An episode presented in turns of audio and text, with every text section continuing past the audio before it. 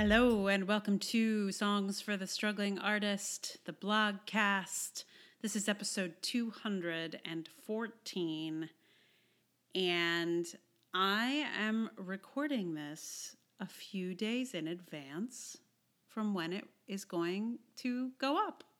I don't know when the last time I've done that is, if I've ever done it at all, but uh, I am changing location again and I don't know what the Wi Fi situation is going to be like where I'm going. Um, and given the sort of world of uncertainty that I uh, temporarily lived in when the power went out for a week, um, where I currently am, uh, I thought maybe it's a good idea to be prepared. So that's what's happening. Um, so if something amazingly big has happened between now, uh, which is Saturday, uh, and Monday, uh, I don't know about it because I'm not in the future with you. Um, yeah, I don't know what that thing would be, but you know, this world is so unpredictable right now. who, who can say? Who can say?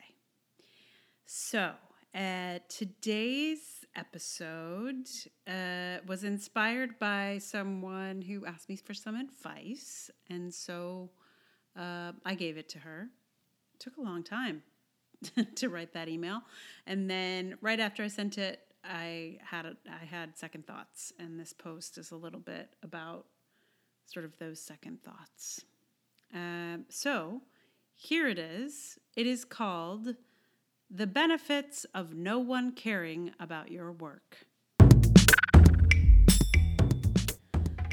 When a friend of a friend asked me for some advice about starting a blog and Patreon, I told her the truth that most writers struggle to find an audience and the internet is largely indifferent to our work.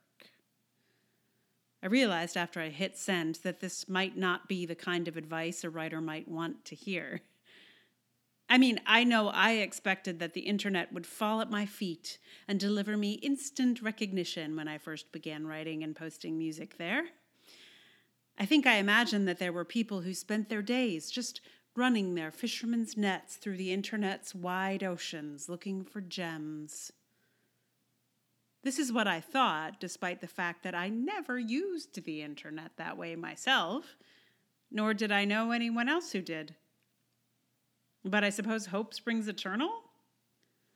Anyway, there are no gem finding internet fishing boats, and putting things up on the internet is largely like going outside in a thunderstorm and shouting your latest sonnet. It's not likely to be heard or even noticed. Very few people, besides the ones closest to you, are likely to care about a piece you put up on the internet. This might seem harsh but there are benefits to no one giving any fucks about your work.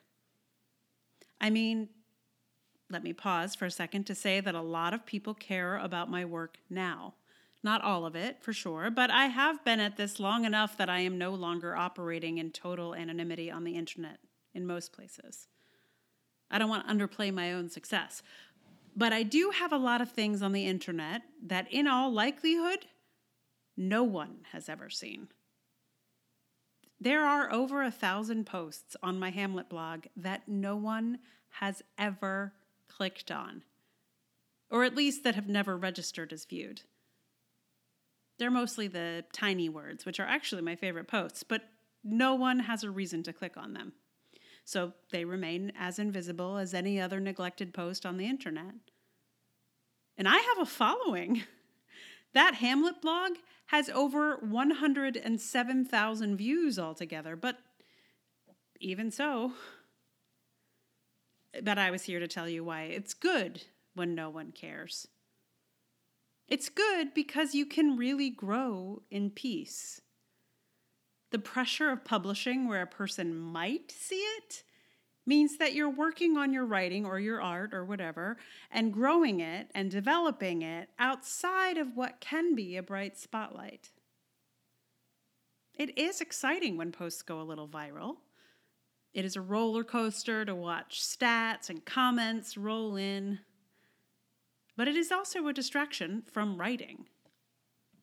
When no one cares what you write, you can develop and share your own voice without worrying so much about what people are saying about it.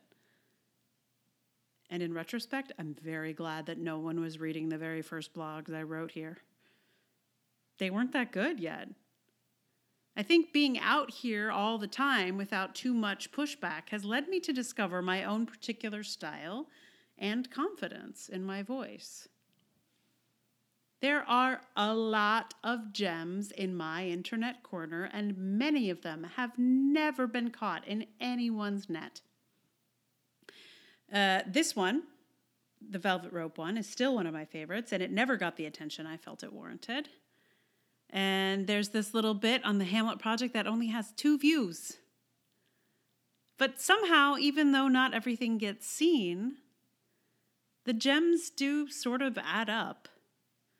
And occasionally, one will get caught up in a random Google search and become accidentally popular. For example, I tossed off a piece called How to Congratulate an Artist a couple of years ago, and now it gets a handful of views every day. I could not possibly explain it to you. It's not because it's a great piece, it's not. It's just accidentally Googleable. And the more people click on it, the more people click on it. I guess Google is the internet fisherman.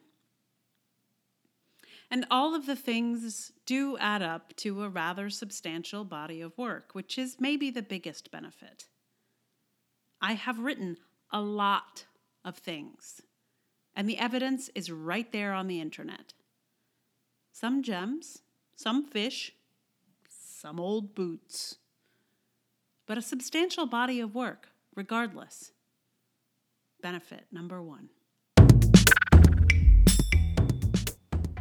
So this is one that bloggers liked.